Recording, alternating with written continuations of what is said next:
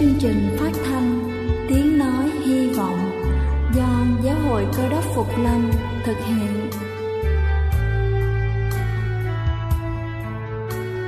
Kính thưa quý vị, Đức Chúa Giêsu trước khi Ngài về trời đã ban cho các môn đệ của Ngài một điều răn mới, đó là họ phải yêu thương nhau như chính tình yêu mà Ngài đã dành cho họ.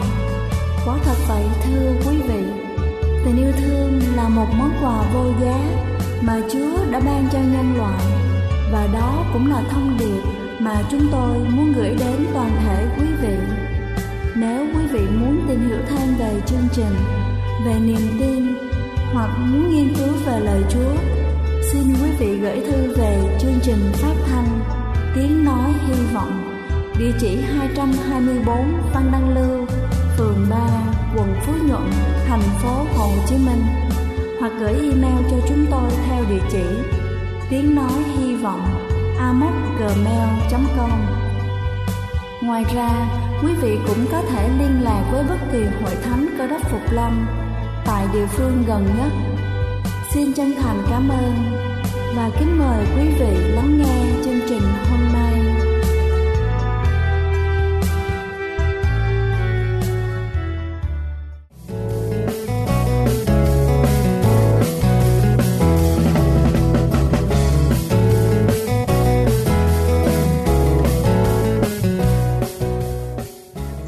Kính chào quý vị thính giả của chương trình phát thanh tiếng nói hy vọng. Cầu xin Chúa luôn ở cùng và ban phước cho chúng ta luôn luôn.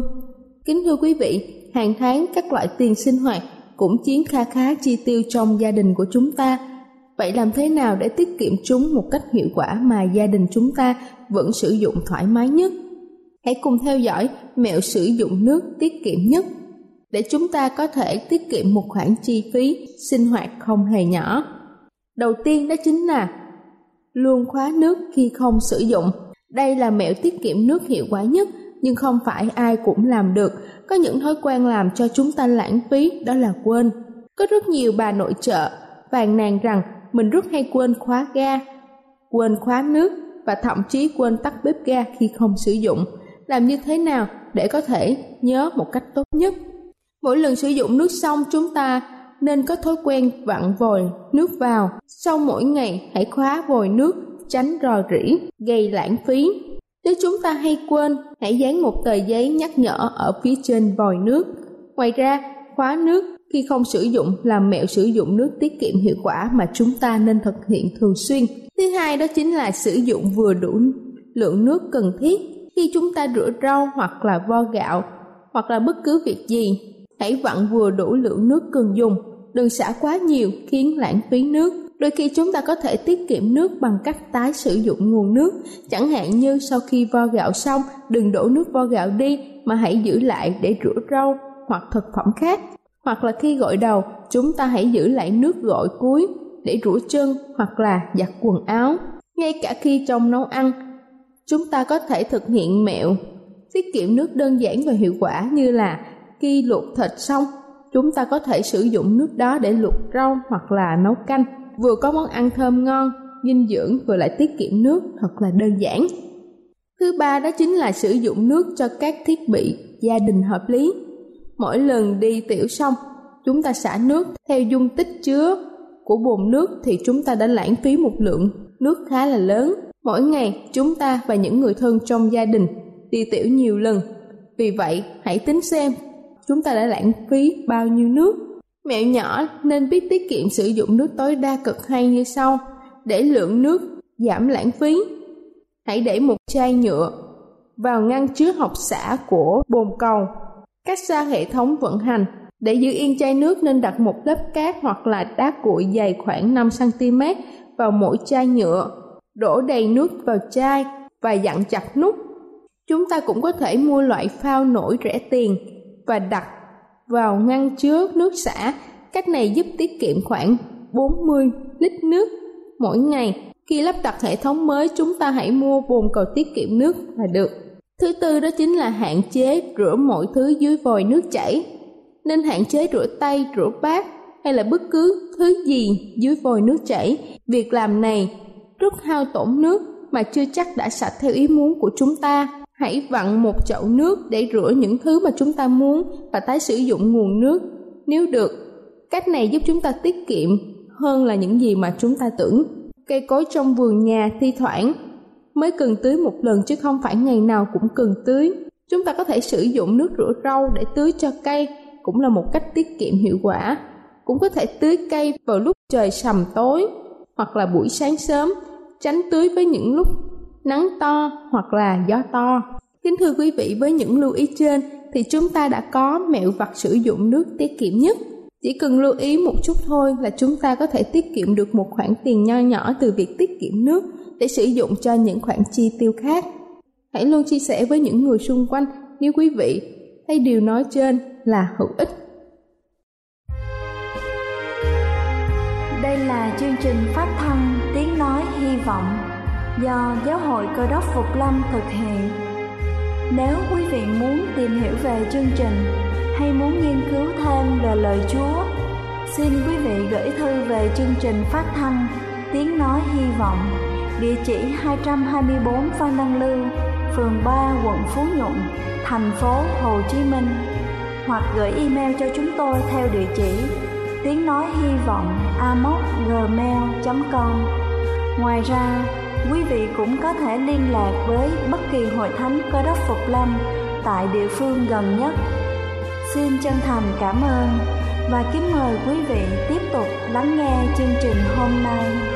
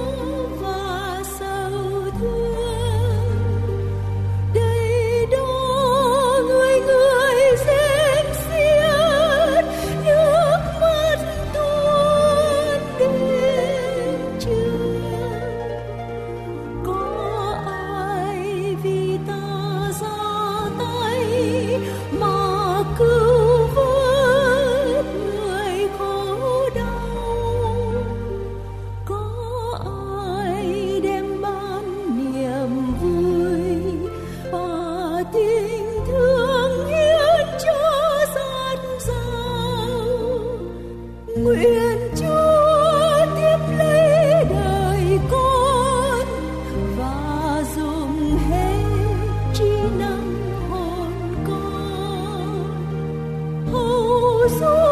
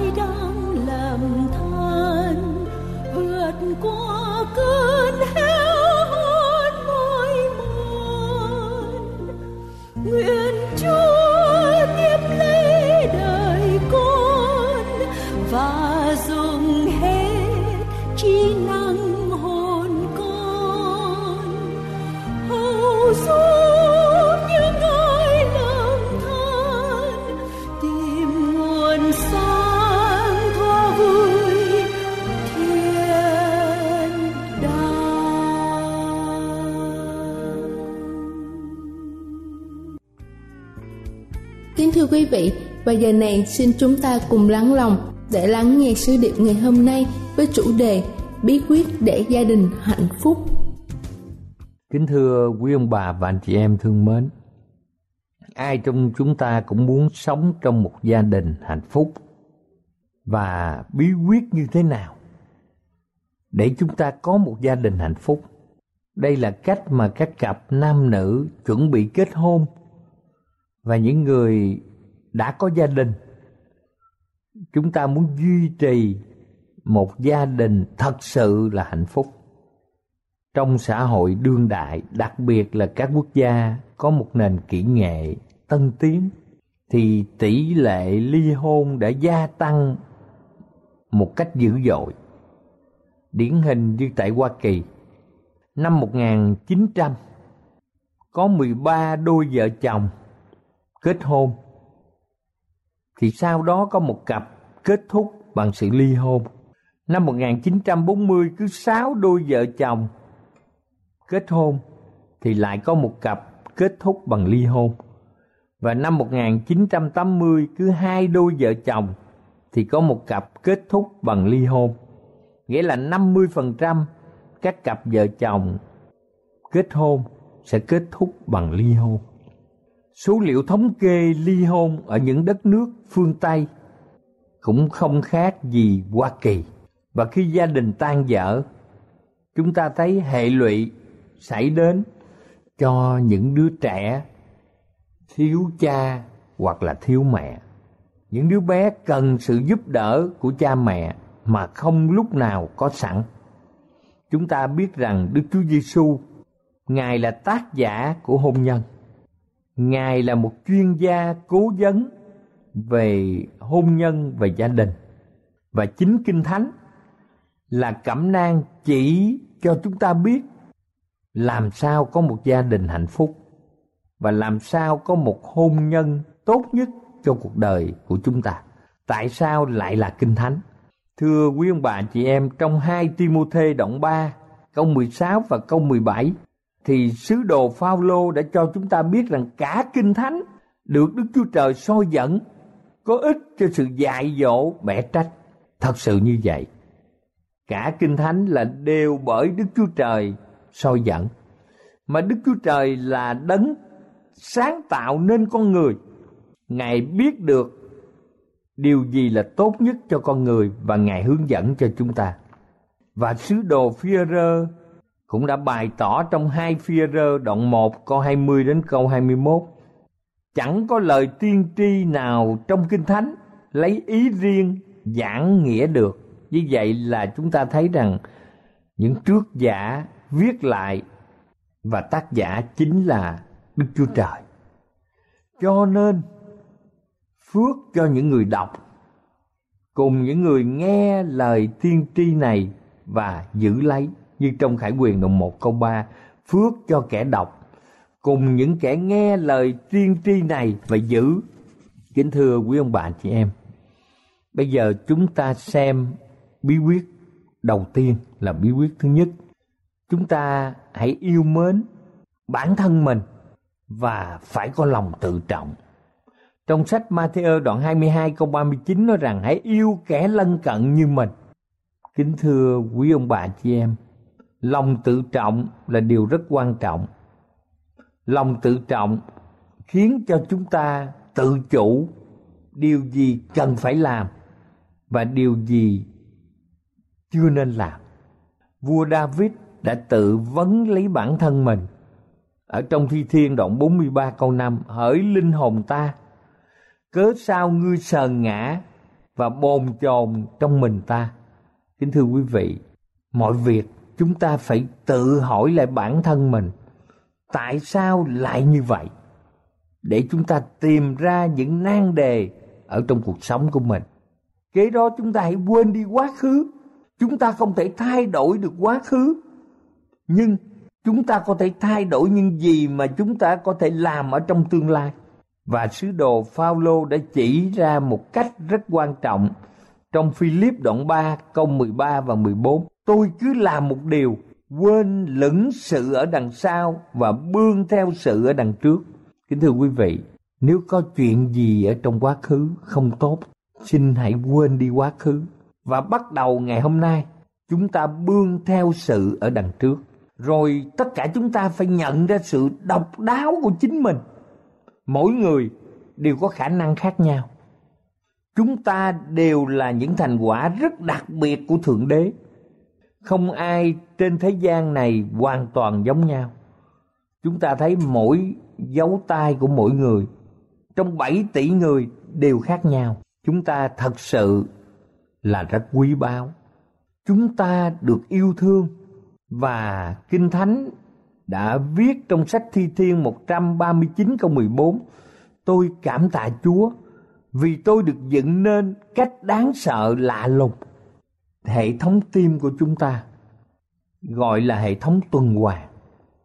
Hệ thống tiêu hóa thức ăn từ bao tử, ruột non, ruột già và rất nhiều các bộ phận ở trong cơ thể như mắt, như lỗ tai, như hệ thống thần kinh, vân vân. Đây là Chúa đã dựng nên một cách lạ lùng mà có nhiều người trong chúng ta cũng còn chưa hiểu được toàn bộ những bộ phận trong cơ thể của chúng ta. Chúa yêu chúng ta. Chúa đã coi chúng ta là quý báu đến giường nào. Trong hàng tỷ người, mỗi người trong chúng ta là quan trọng. Không ai có thể giống chính xác với gương mặt của chúng ta.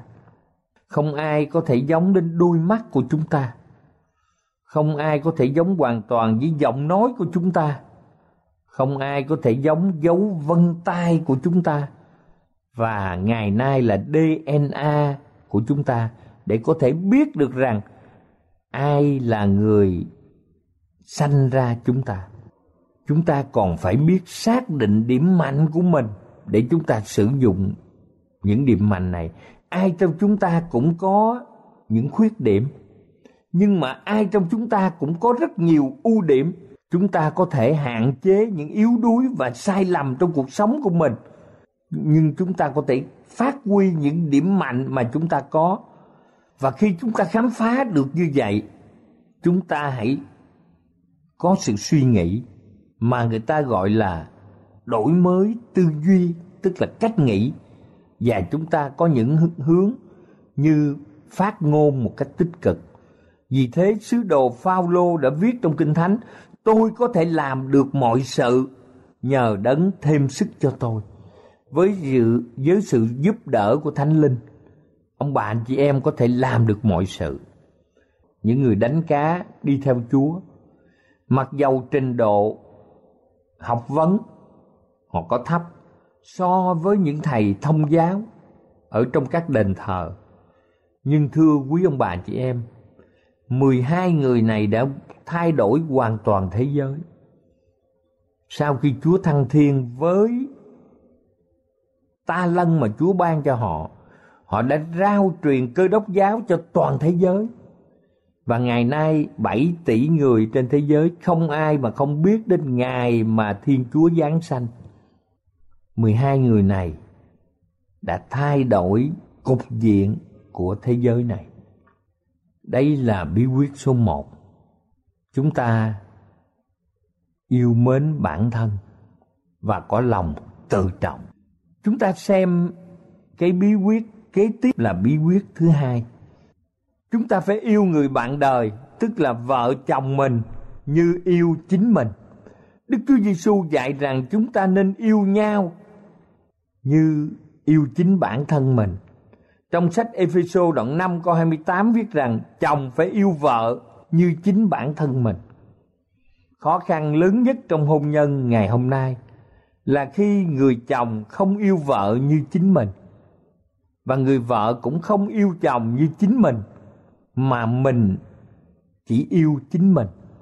Khi hai người có những mong ước và sở thích giống nhau và thậm chí khi mà có những mong ước khác nhau, người nào sẽ thỏa hiệp? Kính thưa quý ông bà chị em, đó là một thử thách. Và chúng ta phải làm cho gia đình của mình trở nên một tổ ấm phước hạnh. Chúng ta cũng xem bí quyết số 3 là bí quyết kế tiếp. Hãy yêu con cái như chính mình khi đã xây dựng gia đình. Có con cái người bạn đời là cái tôi thứ hai của chúng ta. Con cái chúng ta là cái tôi thứ ba của chúng ta. Trong sách Colosse đoạn 3 câu 21 viết rằng, hỡi kẻ làm cha, chớ hề chọc giận con cái mình e chúng nó ngã lòng chăng? Nhiều đứa trẻ bỏ nhà ra đi, mà người ta gọi là đi bụi đời. Nhiều đứa trẻ đã rời khỏi gia đình từ sớm vì cha mẹ đuổi ra khỏi nhà, vì mối quan hệ không tốt giữa cha mẹ với con cái. Đứa bé đã trở thành những tội phạm của xã hội. Nếu ở ngoài xã hội, những cám dỗ lôi kéo. Cho nên người làm cha, người làm mẹ phải khôn khéo trong vấn đề giáo dục con cái mình. Đây là cái tôi của chính chúng ta. Sách thi thiên đoạn 22 câu 6 nói rằng hãy dạy trẻ thơ con đường chúng phải theo. Hầu khi trở về già, chúng cũng chẳng hề lìa khỏi nó. Kinh thánh phán cho chúng ta biết rằng, con cái chúng ta là gì? Là tài sản quý báu mà đức chúa trời giao cho chúng ta để cho chúng ta hướng dẫn các cháu đi theo đường lối đạo đức của chúa. Chúng ta cần phải yêu mến con cái như chính bản thân mình khi chúng ta đã xây dựng được một gia đình hạnh phúc vợ chồng con cái yêu thương với nhau là một tổ ấm tốt chúng ta xem bí quyết kế là bí quyết số 4 Matthew đoạn 22 câu 37 viết rằng Ngươi hãy hết lòng, hết linh hồn, hết ý mà yêu mến Chúa là Đức Chúa Trời ngươi. Nghĩa là vợ chồng con cái chúng ta phải yêu mến Chúa hơn tất cả những gì ở trên thế gian này. Khi gia đình chúng ta cùng cầu nguyện, cùng có những lúc học kinh thánh chung với nhau mà chúng ta gọi là gia đình lễ bái. Đó là một gia đình hạnh phúc. Đức Chúa Trời đã làm gì với cuộc hôn nhân của chúng ta? Chúng ta cần phải nhớ rằng Đức Chúa Trời đã tạo nên mọi sự. Trong sáng thế ký đồng 1 câu 1 nói rằng ban đầu Đức Chúa Trời dựng nên trời đất. Ngài tạo nên cả vũ trụ này. Ngày thứ nhất, Ngài tạo nên ánh sáng. Ngày thứ hai, Ngài tạo nên khoảng không. Ngày thứ ba, Ngài tạo nên cây cỏ. Ngày thứ tư, Ngài tạo nên mặt trời, mặt trăng và các ngôi sao. Ngày thứ năm, Ngài tạo nên chim cá. Ngày thứ sáu, Ngài tạo nên động vật. Và sau đó, Chúa đã tạo nên loài người. Loài người rất quan trọng. Trong sáng thế ký đoạn 1 câu 26 và 27 viết rằng Đức Chúa Trời phán rằng chúng ta hãy làm nên loài người theo như hình ta và theo tượng ta. Kinh Thánh lại viết rằng Đức Chúa Trời dựng nên hình người giống như Ngài. Ngài dựng nên loài người giống như hình Đức Chúa Trời. Ngài dựng nên người nam và người nữ. Kính thưa quý vị, Đức Chúa Trời biết rằng con người ở một mình thì không tốt cho nên Ngài đã để cho Adam ngủ mê bèn lấy một xương sườn và làm nên một người nữ. Người đưa đến cùng Adam và nói Ngài đưa đến cùng Adam và Adam nói rằng người này là xương bởi xương tôi, thịt bởi thịt tôi mà ra. Người này sẽ được gọi là người nữ vì nó do người nam mà có. Như vậy Đức Chúa Trời đã thiết lập nên một nền hôn nhân hai vợ chồng yêu thương, tôn trọng nhau ngài đã đứng chủ hôn nhân cho lễ cưới đầu tiên ở tại vườn Eden trong lễ cưới, Chúa đã phán, ở trong sáng thế ký đoạn 2 câu 24 và 25 bởi vậy, cho nên người nam sẽ lìa cha mẹ mà dính líu cùng vợ mình, và cả hai sẽ trở nên một thịt. Vả Adam và vợ, cả hai đều trần truồng mà chẳng hổ thẹn. Đức Chúa Trời là đấng sáng tạo ra muôn loài dạng vật ở trong vũ trụ này. Ngài cũng là tác giả của hôn nhân. Ngài biết cách mà con người làm thế nào để sống được hạnh phúc. Và Kinh Thánh phán trong Thi Thiên 127 câu 1 Nếu Đức giê va không cất nhà thì những thợ xây cất uổng công. Kính thưa quý ông bà, anh chị em, như vậy mỗi cuộc hôn nhân của mỗi người trong chúng ta đều cần đến sự giúp đỡ của thiên thượng sự giúp đỡ ấy luôn luôn có sẵn và sẵn sàng trong Philip đoạn 4 câu 19 viết rằng Đức Chúa Trời tôi sẽ làm cho đầy dẫy mọi sự cần dùng của anh em y theo sự giàu có của Ngài ở nơi vinh hiển trong Đức Chúa Giêsu Christ. Ngài ban cho chúng ta sự giàu có. Kính thưa quý ông bà và anh chị em, nếu chúng ta mời đấng cơ đốc vào ở trong cuộc hôn nhân của mình, nếu chúng ta mời đấng cứu thế vào ngôi nhà của chúng ta, thì gia đình chúng ta, con cái chúng ta, vợ chồng chúng ta sẽ được ơn phước một cách đầy tràn. Chúng ta có thể mời Đức Chúa Giêsu thông qua những lời cầu nguyện, những bài học kinh thánh, những bài học sa bát trong sự thờ phượng của gia đình chúng ta qua những bài kinh thánh, qua những bài thánh ca, ngợi khen vang lên ở trong gia đình. Đức Chúa Giêsu yêu thương chúng ta. Ngài nói trong sách Khải Quyền đoạn 3 câu 20 Này, ta đứng ngoài cửa mà gõ. Nếu ai nghe tiếng ta mà mở cửa cho, Thì ta sẽ vào cùng người ấy, Ăn bữa tối với người và người với ta. Kính thưa quý ông bà, chị em, Các bí quyết quan trọng để có một hôn nhân hạnh phúc mọi người chúng ta cần phải nhớ, chúng ta yêu và tôn trọng chính mình. Chúng ta yêu mến người bạn đời như chính bản thân chúng ta. Chúng ta phải yêu con cái như chính bản thân của mình. Và gia đình của chúng ta sẽ đặt chúa trên tất cả mọi sự. Ngài là đấng toàn năng, luôn ban phước cho cả gia đình chúng ta. Amen.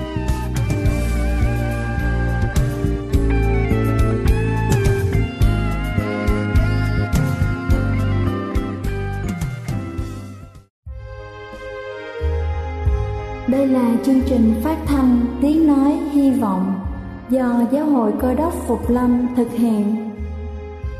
Nếu quý vị muốn tìm hiểu về chương trình hay muốn nghiên cứu thêm về lời Chúa, xin mời quý vị gửi thư về chương trình phát thanh Tiếng Nói Hy Vọng, địa chỉ 224 Văn Đăng Lưu, phường 3, quận Phú Nhuận, thành phố Hồ Chí Minh hoặc gửi email cho chúng tôi theo địa chỉ tiếng nói hy vọng amos@gmail.com Ngoài ra, quý vị cũng có thể liên lạc với bất kỳ hội thánh cơ đốc phục lâm tại địa phương gần nhất.